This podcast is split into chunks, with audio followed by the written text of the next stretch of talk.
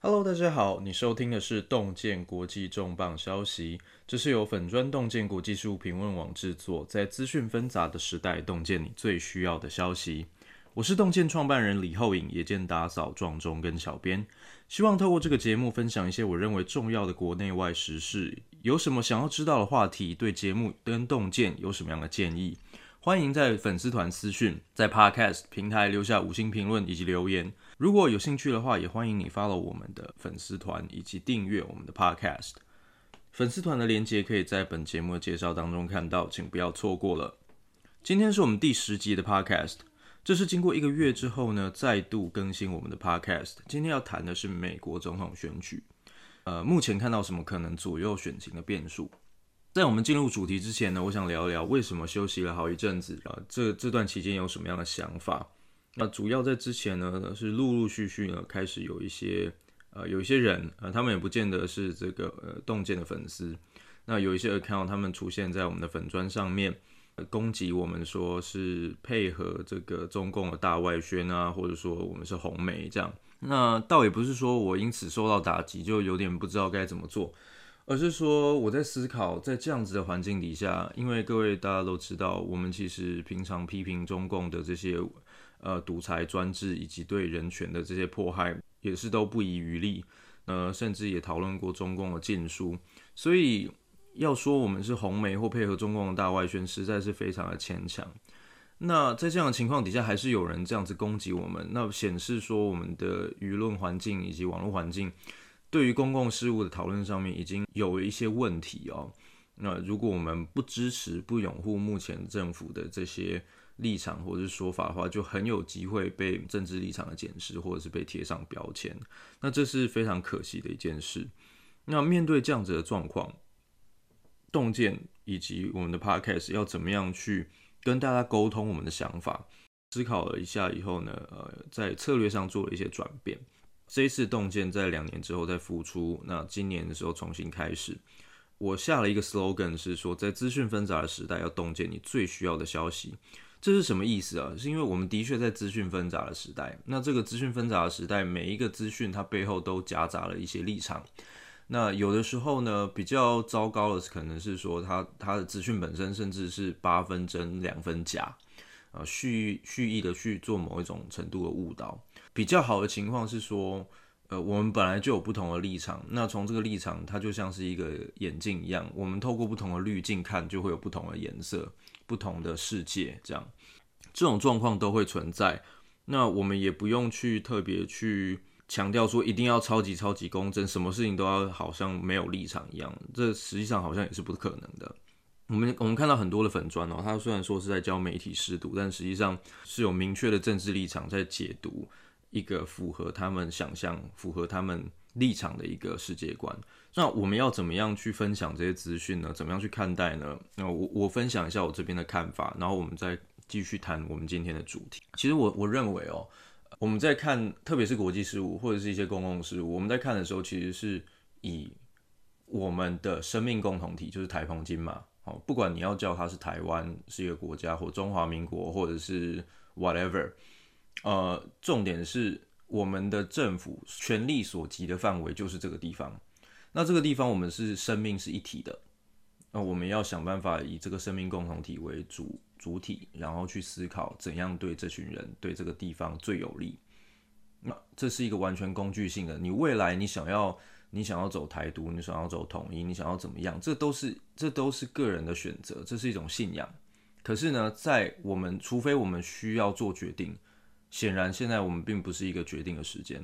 在我们需要做决定之前，我们应该要把这些东西抛开来，单纯的去思考说，怎样对于这个生命共同体的永续存在以及繁荣发展最有效、最有最有帮助。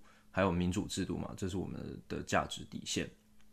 好啦，那当我们把这个呃目标跟定位放在这里的时候，呃，不管你有什么样的政治立场。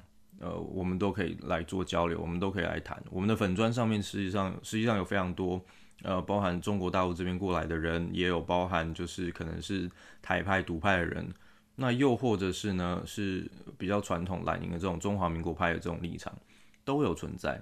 那如果说有任何一派觉得说对方不应该存在的话，那这反而是一种对言论、对交流的一种压迫，这其实有点可惜。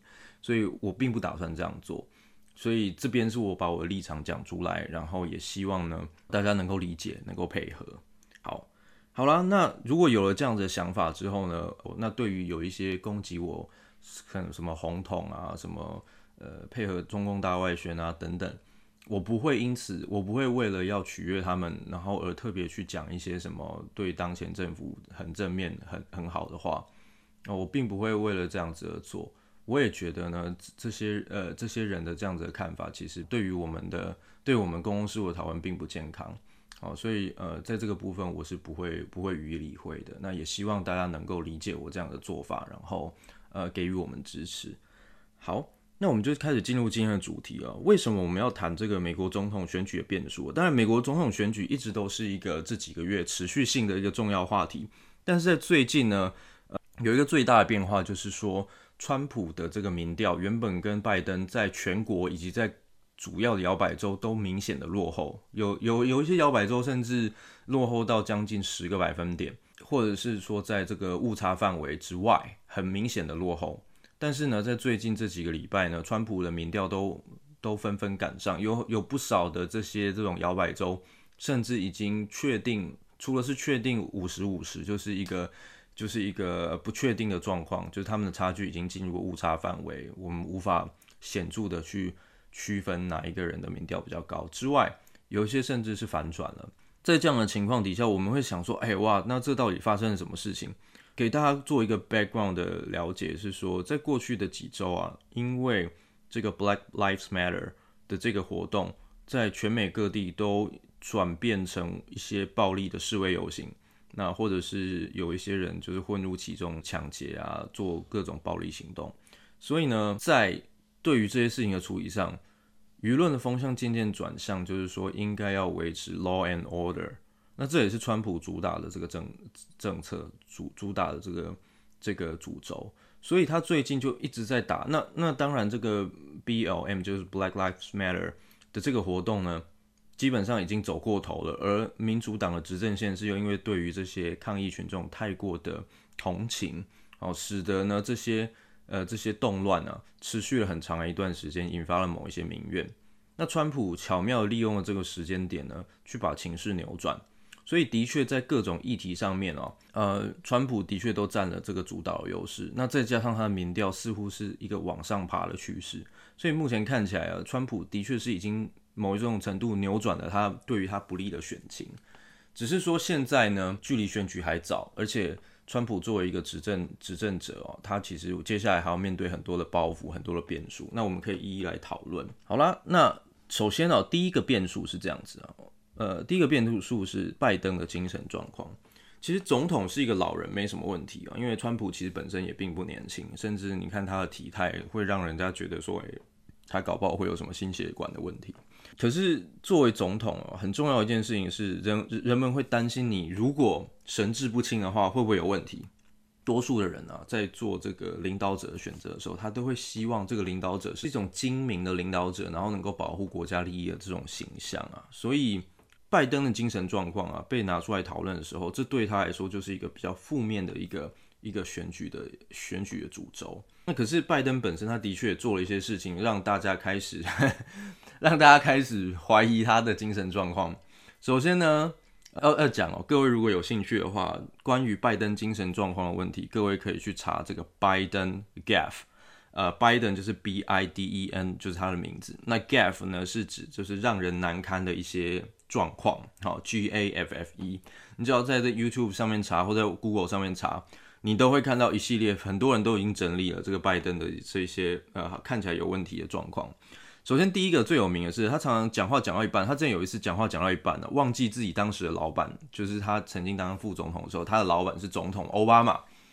他竟然讲讲了一半，然后突然顿下来，然后就说：“呃，my boss，you know who。”通常当你不知道该怎么接话，或者说你真的是忘记的时候，你就会用 “you know who”，“you know what”，“you know that” 来作为一个这个转移焦点方法，就说啊，对了，你知道吗？你懂的吗？那是实际上是自己讲不出来，这件事情真的非常严重。那那大家就会觉得哦，很很很很奇怪啊。那当然，如果说只是呃一个一次两次这种状况的话，其实谁都有可能发生。但是呢，重点就是在他的确发生了不少次。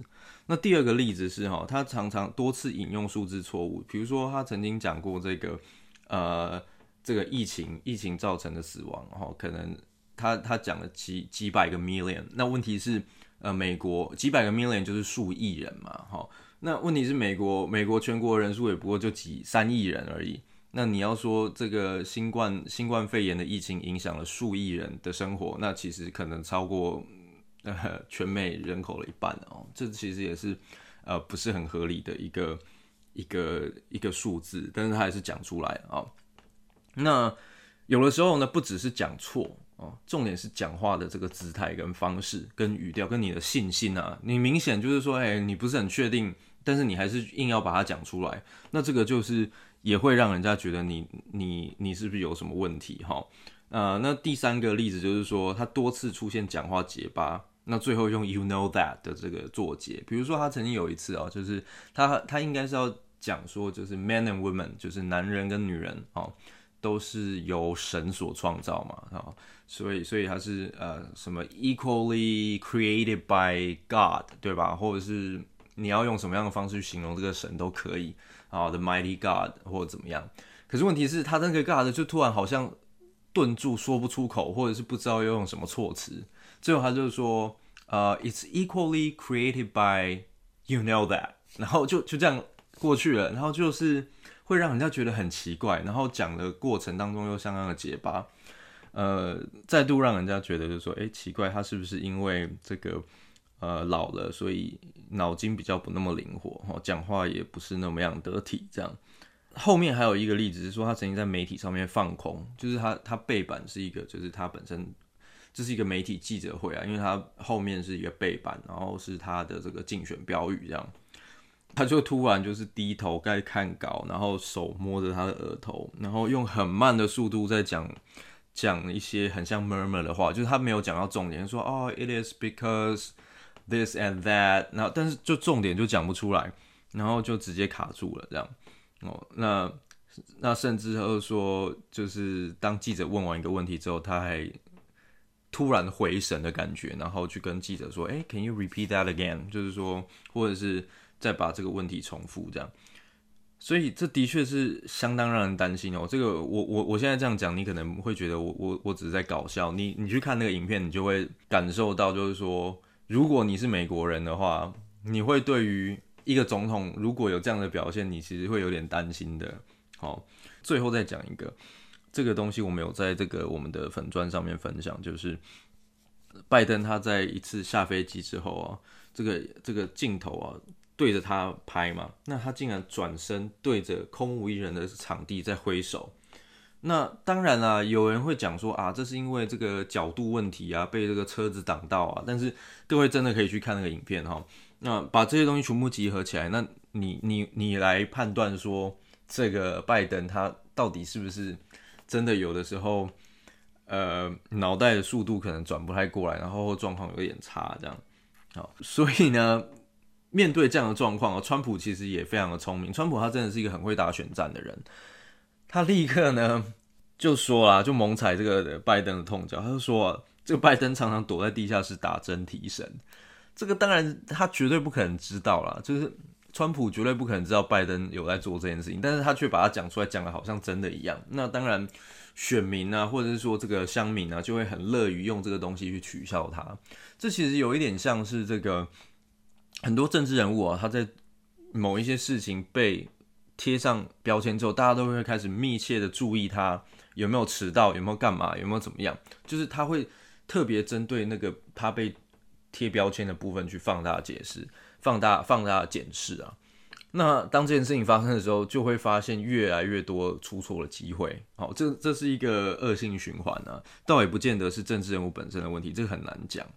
那可是。川普他就很成功的利用了这一招，这其实蛮糟糕的。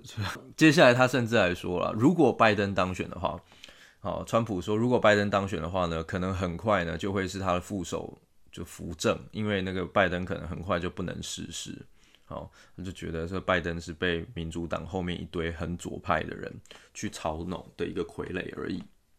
他的副手是谁呢？就是这个 Harris，这个 Harris 印度裔跟呃非裔黑裔的这个这个副手人选啊。呃，那川普当然就是最近就是花了很多时间在攻击这副手，反而故意把拜登就是当空气这样，这也是一个选战策略。那他也操作了非常成功哈。那他就讲说，这个哈里。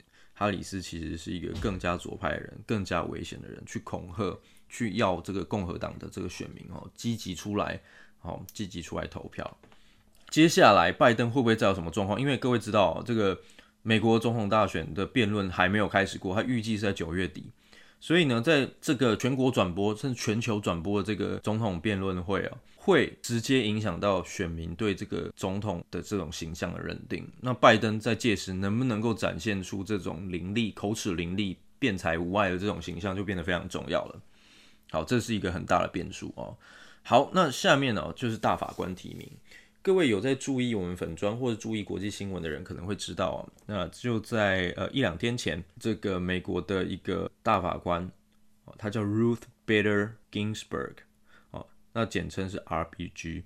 这位大法官辞世啊。那这位大法官本身的辞世当然是有很大的意义啊，因为他是一个很重要的人物。那但是他辞世之后呢，留下来的大法官的这个悬缺啊。就会引来媒体目光，因为川普在选前很有可能会为了要确保这个新的大法官会是一个保守派的法官，而在选前提名并且通过。因此呢，我们就会预期在选举之前，我们会看到包含这种人事任命案的听证会，然后关于这些人选的这种讨论。那这种讨论呢，其实对川普来说，但你就结果论而言，目前共和党占多数，所以共和党在参院。能够毫无意外的去通过这个比较保守派的大法官人选，这个没有问题，就结果而言。但是在过程当中会引发很多的讨论。如果这个过程当中这个人选出现争议，他讲话有争议，或者他过去的资历有问题，引发了讨论，但是共和党却要硬着头皮通过的话，就极有可能造成对川普负面选情的影响。好，所以这也是一种，这也是一种这个很大的一个变数。那既然提到这位大法官，我还是必须要稍微讲一下，因为他是个非常重要的人物。Ruth Bader Ginsburg 这位大法官呢，他是美国七零年代女权运动的主要破坏者哦，他也担任了二十七年的大法官，所以呢，他的辞世其实是让很多人都非常难过的。那大法官目前的这个票数比是怎么样？基本上保守派跟这个自由派啊是大概五比四，所以保守派略占多数。可是因为只差一一位。所以，如果有的有一个大法官在某个议题上面突然换边站的话，那就会直接影响到这个视线的这个结果。好，关于保守派跟自由派在美国呢，主要的争点呢，大概就是在枪支管制、好堕胎，然后教育政策等等的这种议题，甚至移民好的的这些议题，都会在大法官的这个呃会议当中很有可能被讨论到。所以这些东西如果都是由保守派或偏向共和党派的这一边所掌握的话，好，那因为之前是五比四嘛，那现在如果再多一个的话，那就会变成六比三，那自由派就会明显趋于弱势，几乎主要自由派的这种议程都无法被通过。那你要说他对选情的影响，我刚刚讲了，除了对川普的影响，对拜登可能也有影响，因为。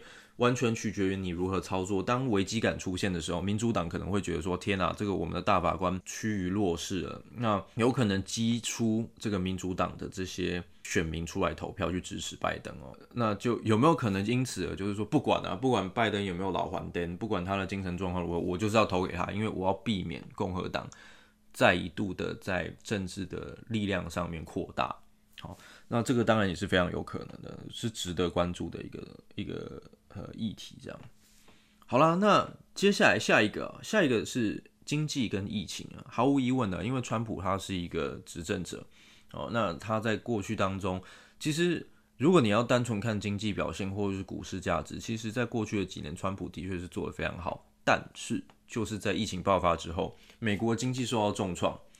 关于它可以有两个攻击点，一个当然是说经济，那当然经济这种东西就是说人们对经济的感受是最近的状况来去决定对你的肯定与否。所以就算过去三年半都做了不错，最后的半年搞砸了，而且影响很重大，还是会造成负面的观感。另外一个方面就是疫情，当然美国的疫情处理不好，这是一个还蛮蛮公认的事实。但是处理不好的这个原因是什么？不同的政党有不同的解读。民主党当然就会攻攻击是川普这个防疫政策不当，那共和党就会说，你看疫情最严重的地方都是民主党来执政的州政府，而美国的防疫其实是地方政府的责任，州政府的责任，中央只负责物资的调配以及整体政策的协调。好，不管你要用什么样的方式切入，总而言之，经济跟疫情这两样事情，的确是在接下来几个月当中，如果出现明显的变化，会左右到选情。目前美国经济呢，显然是还没有从受到疫情影响当中完全恢复。哦，尽管最近有一些好消息啊，就比如说最近的消费者信心指数啊，在最新的一个月，哦，跟前一个月做比较，迎来了十一年来的最高的涨幅，表示呢，这个消费者的信心正在回升，而且回升得很快。可是呢，必须要注意到一点哦，是说在七月底啊。七月底，美国这个纾困方案到期。这个纾困方案包含了一些，就是说，如果你失业的话，联邦政府会多给你每周六百块美金的这个补助金。这是包含你在本周你在你自己的地方政府领的失业救济金之外，额外再加的。哦，那这个东西呢，就在七月底也已经到期了。那川普呢，虽然透过一个一些方法，另外找钱，想办法先填补这些空缺，但是资金也差不多用尽了。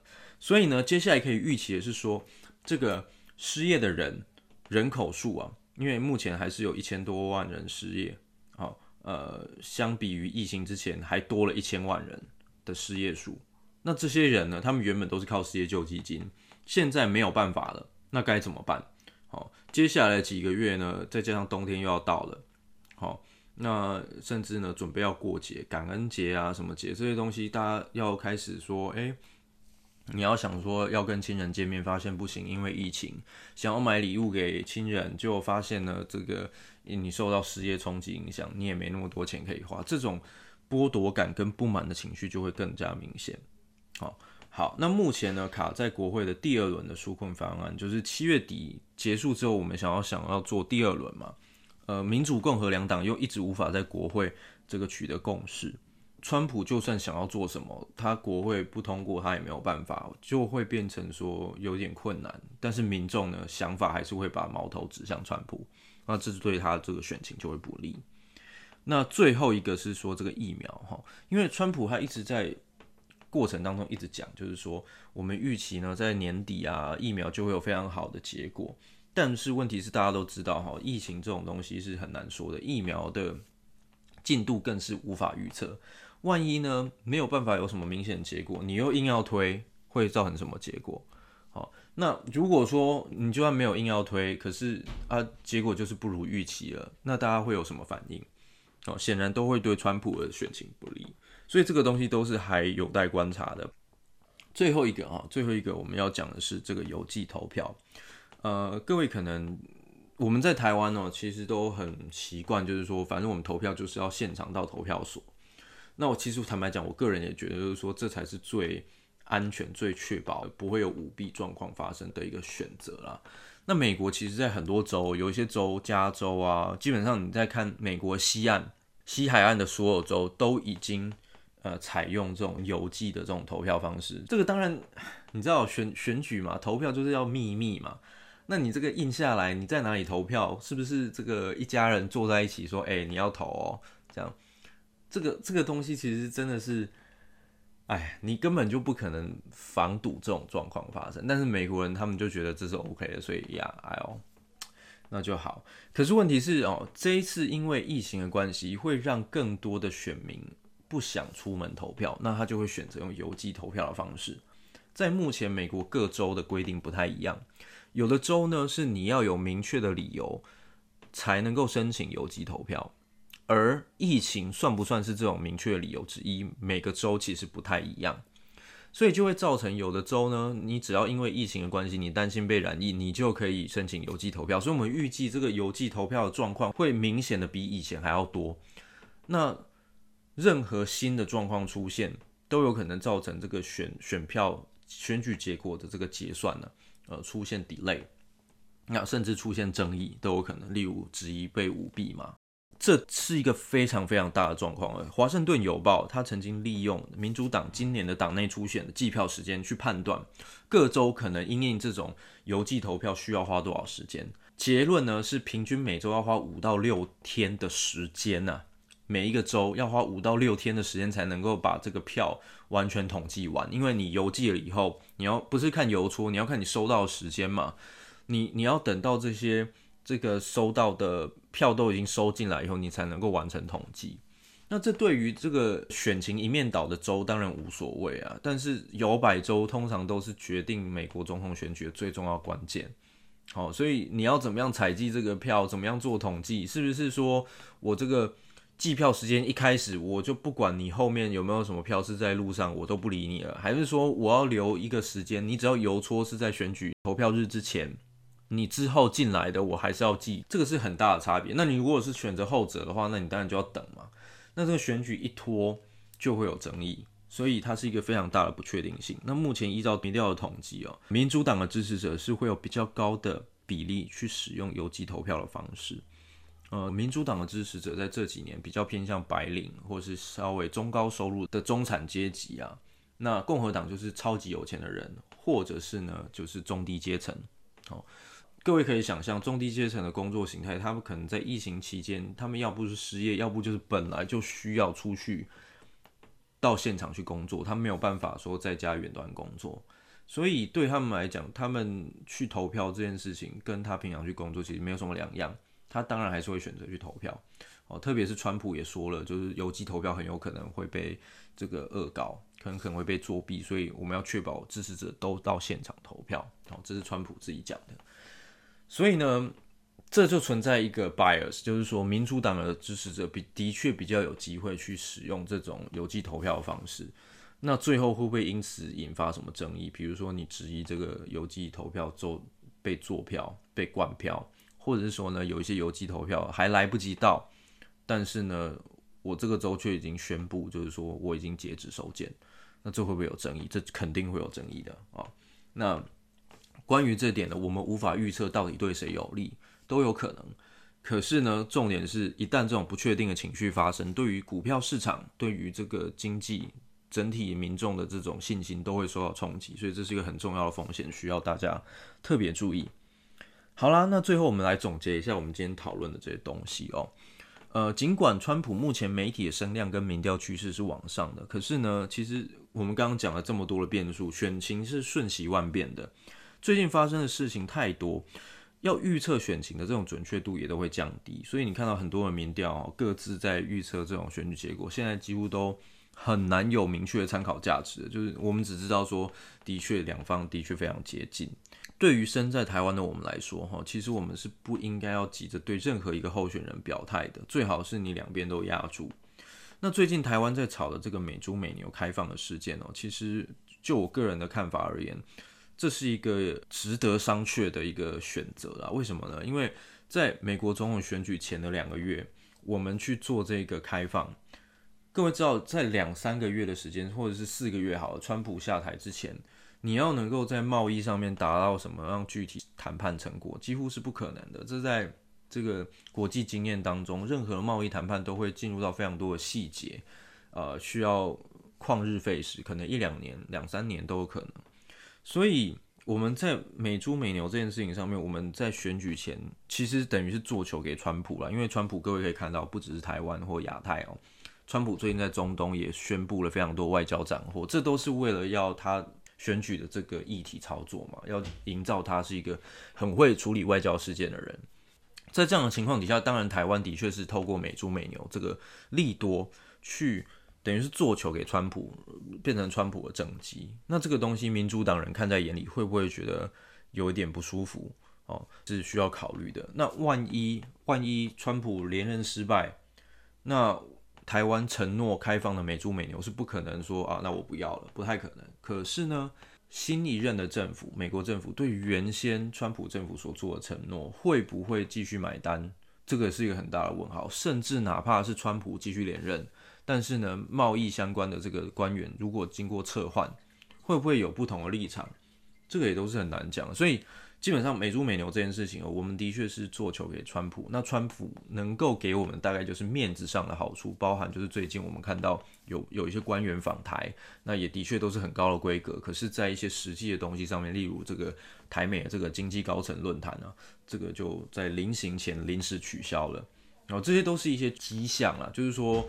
我们很有可能在这个东西上，我们只能拿到面子，但是面子可能又拿不全，那这就有点可惜了。不过我相信呢，不管怎么样，这个台湾都还是会走过去。呃，因为不管是两岸或者是台美之间哦的关系发展，其实都不是一单一事件就会左右具体改变的啦。所以这件事情我倒不会有太大太大的忧心，只是说这样的资讯跟思考方式可能要分享给大家。那让大家去思考说，我们在现阶段目前看起来，的确政府比较像是要尽快收割台美关系的成果，因为你不知道下一任总统会不会还对台湾这么样的友好，所以你要赶快去做，好做球给川普，同时也让川普赶快给你面子上面给一些这种成果进展出来。这样的话，对于台湾长远来说是不是好的？我我个人是持一个质疑的态度。不过，总之是有获得一些东西嘛，好，所以呃就不用太。不用太苛责跟担心，这样总是会有好的结果的。好，那大概是这个样子。那希望呢，今天的讨论大家喜欢，也谢谢你听到这里。接下来如果有什么想要听的话题，然后对我们有什么样的建议，都欢迎你在这个粉丝团留言、私讯给我，或者是在 Podcast 平台留下五星评论跟留言。好了，那谢谢大家，我们下一次见喽，拜拜。